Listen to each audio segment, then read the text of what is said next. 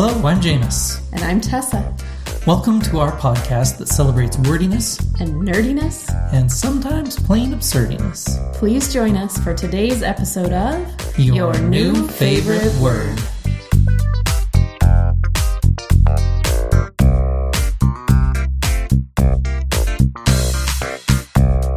Welcome to episode 34. I'm really excited about this episode. We're going to do something different.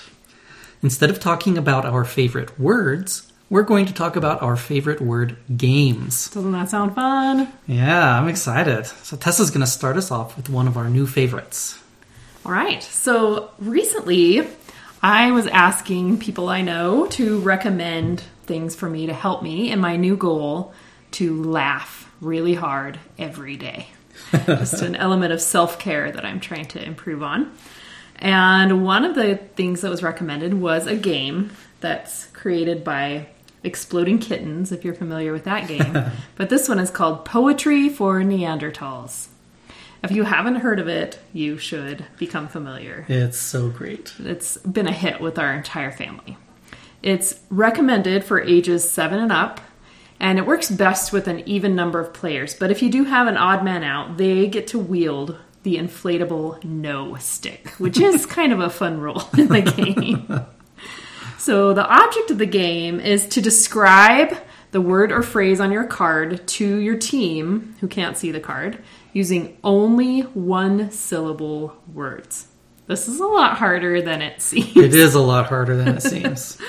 So if you use a word with more than one syllable in your explanation, you lose points, but you also get hit with the no stick. And you earn points for every word or phrase your team successfully guesses within 90 seconds. We just wanted to take a minute to kind of demonstrate how this works. Are you up for that, James? yeah, let's do it. Okay. So I'm going to grab a card and right. I'm just going to try to explain it to Jameis and get him to guess the correct word using only one syllable words on my end. Okay, let's do this. Your brain is where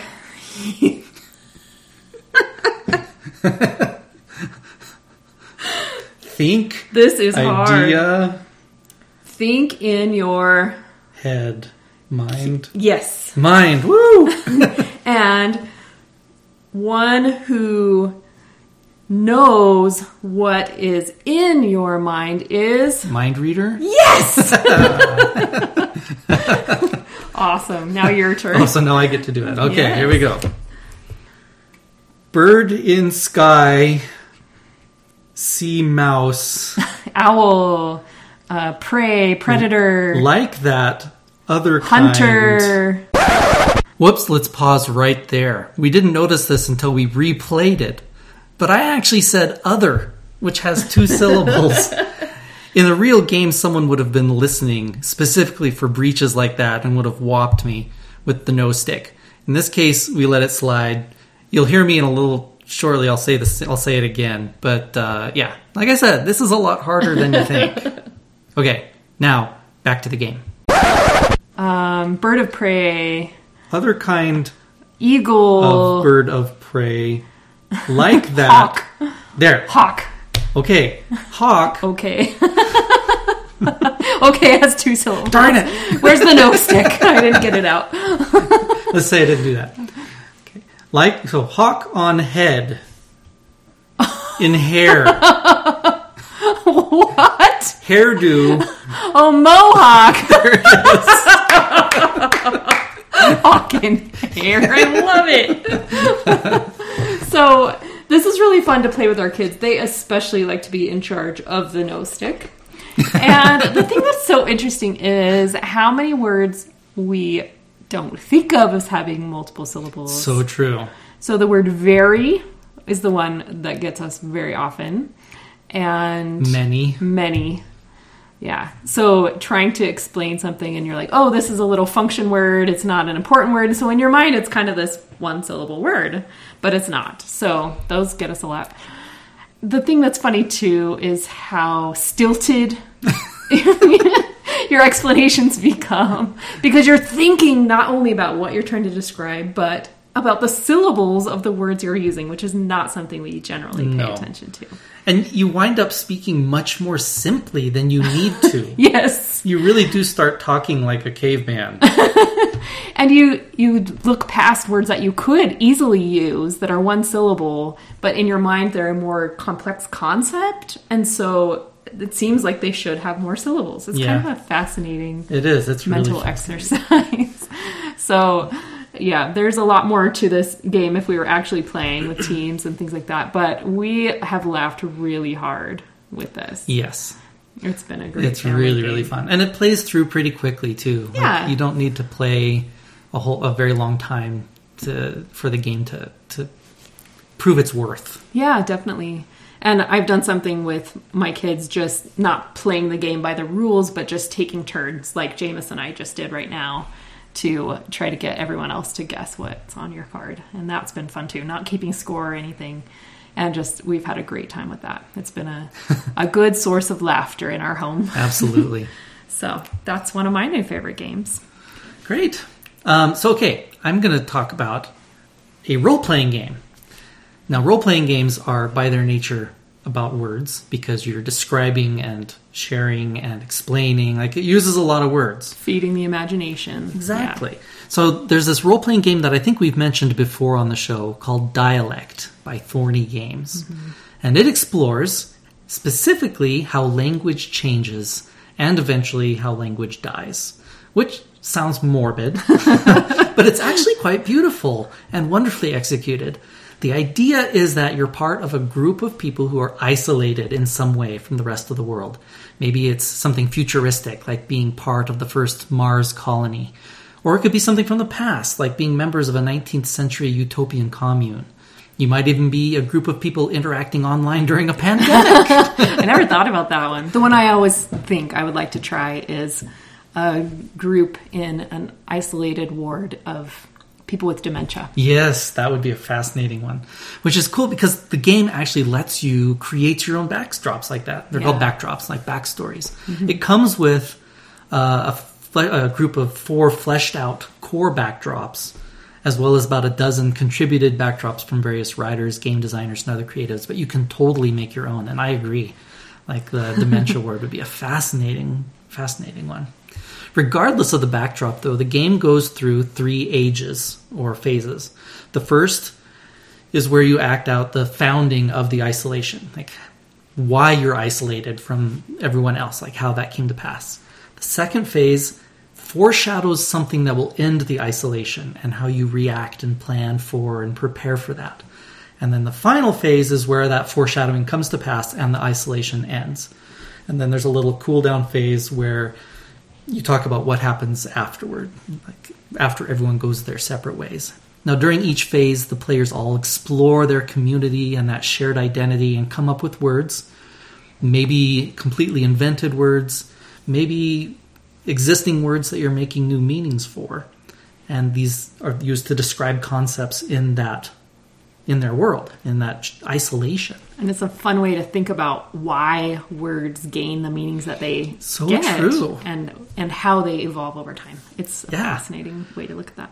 And like in later stages, you can take words that you used in earlier stages and repurpose them. Like again, show how those meanings change. And you, you even get to role play dialogues in character, uh, like trying out these words and these ideas and seeing how they fit in context. It was interesting to see how some members of our family were more comfortable with that part than others, but you could play it in a different way You as could well. you Yeah. could you could omit the role play part altogether and just experiment with the language creation aspect. Mm-hmm. We've only played it once as a family, but everyone loved it. I found it very inspiring. Even our youngest, at 11 years old, really enjoyed it. Seems like we played where it was this like commune where we were pulling away. Oh, there's like aliens involved. Like the aliens had given us some technology and mm-hmm. told us to separate ourselves from the world, and we came up with words like barrier to describe this, the you know what separated us from the outside, and that gained special meaning inside of our community. And anyway, it was it was really cool. I've been wanting to see if I could get a group together to play it online because it hmm. seems like it would play really well over Zoom. Yeah, that's But- a good time to try that out. Yeah, seriously. So anyway, highly recommend Dialect. That was a great one. That's fun. Thanks for sharing that one. So, another one that we have played more recently is called Bring Your Own Book. Now, this we saw this at a bookstore, and it reminded us of a game that Jameis and I had played with friends one time on a date, uh, group date, when we were in college. And we each had a novel, and someone would read a piece of dialogue, and then people would take turns choosing a piece of dialogue from their book to continue the conversation. And we had some really uproariously hilarious conversations from Yes, that. that was fun. So this game reminded me a lot of that. And the idea is for each player to choose a book, and this could be anything. And the rules say, you know, it could be a cookbook, could be a magazine, could be a novel, could be anything you want. We found that books with dialogue are usually the most versatile for Yeah. the purposes of the game. Um, but players take turns as the picker who chooses a prompt card. So, some examples of the prompts are lyrics from a country western song, the title of a self help book, an alien's first words to humankind, the title of a long lost Alfred Hitchcock thriller. so, these kinds of ideas. And then everyone takes uh, takes the time to search for a suitable piece of text in their book that could fill this prompt. So it could be a single word, a partial or entire sentence, a multiple sentence passage, has to be consecutive that answers the prompt. And when the first person has found one, they say, found it, and they turn over a 60 second timer, and that's how much time everyone else has to find one in their book. This is just to keep it from taking forever, Right. which it could. It could easily, yeah. Yeah, because sometimes you're really struggling and you're just flipping through the book trying to find something. But uh, when the timer is up, everyone takes the time to read their answer from their book. And then the picker gets to judge who's best fills the prompt. And that person earns that card. And then when somebody has earned a certain number of cards, they win the game. So that's pretty fun. And I just wanted to give a couple of examples. So I just grabbed the first book I saw on a shelf over here, The Hobbit. That's a familiar one. And so I'll just tell you some things. I just opened to a random page. So lyrics from a country western song. I'm always last and I don't like it. It's somebody else's turn today. It's even got a good meter to it. I know. That felt really good. Okay. The title of a self help book You Should Not Be So Fat. That's perfect. An alien's first words to humankind. Don't start grumbling against orders or something bad will happen to you. These are all from the same page. This is fun. In other words, The Hobbit is a really good book to play. Yes, I'm going to choose it next time. The title of a long lost Alfred Hitchcock thriller Another Length of Rope. so that's just an example of, of what you could do. And it's, it's just a fun cooperative game, really. Mm-hmm. Uh, I've really had a lot of fun with this. That is a great one. Those are great examples. Good job, Tessa. so another one that we really enjoy playing is one that if you've played it, you might not even think of it as a word game, and that is Dixit. And I've seen Dixit on the shelf of stores like Walmart, so it's it's a lot more common than some of these other ones. Yeah. But I totally think of it as a word game. But in an unexpected way, because it's more about feeling out the semantic boundaries of a single word or phrase. So the way it works is it has these decks of beautifully illustrated but very surreal cards. And every player gets a hand of six of these cards, and one player is the active player. And that player will pick a card from their hand and then try and think of a word or a phrase that relates to it. And this is the clue, and they'll say that out loud.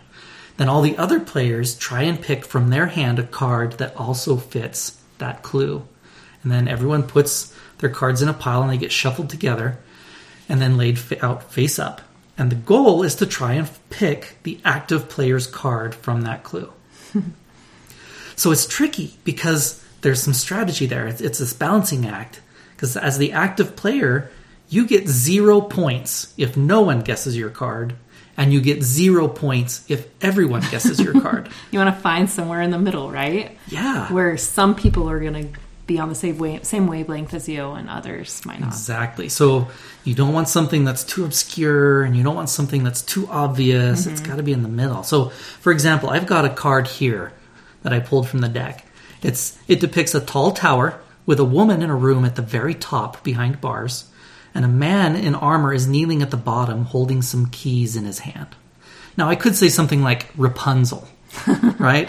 But that's, Everyone would that's guess. probably too specific because it, it describes that card to a T, and everyone would guess that, and then you would get no points. Or you could do something more abstract like wall. you know, there's a big wall, four of them, in fact, on that tower. But that might be too much of a jump, and someone else's card might match it more specifically, and everyone would choose that one, and then you would also get no points. So in the end, you know, I might look at that and go with something like trapped, which conveys the spirit of it, but could also describe another player's card as well. And so you hope to get some people to pick your card and some people to pick some other cards as well.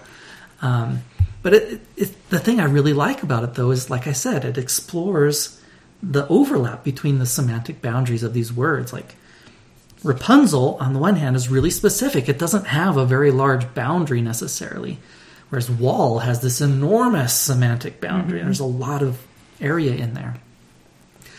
And further, you start to discover that other people draw those boundaries a little differently than you do. Yeah. And I've never played it with someone who speaks, who's a native speaker of a different language. Oh, that would be I bet you that would reveal a lot of different assumptions as I think well. you're right. So, anyway, that's a that's a really fun game. And next time you play it, if you've played it before, or if you haven't ever played it before and you play it for the first time, think of it in terms of a word game.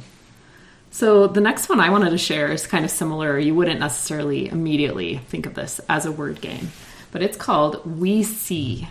It's spelled O U I S I. So it's a pun on W E S E E, but with the French and Spanish words for yes, we and see. And it's a set of 210 photo cards, really interesting photos, just kind of corners of things, or you don't necessarily immediately know what the photograph is of Right. but they're really intriguing. There's a lot of color, shape, uh, shadow, different things going on with those. They're really beautiful, just even to look at and um, go through the deck. But the goal is to connect them to each other in some way. And there's a booklet that comes with the game that has lots of different ways that you can do this, different kinds of games, some cooperative, some competitive, but all very creative and mind expanding. And this is one that uh, my kids and I have had a really interesting time with. And, and it's a similar thing to what you were talking about, seeing how different people connect things differently Yeah. than you would. Yep. And it's, it's really revealing and very interesting. But I love this game. Yeah, we've had some really fun times doing it. It's almost meditative, Definitely. very relaxing. Mm-hmm. But like you said, it could be played competitively as well, in which case it probably wouldn't be.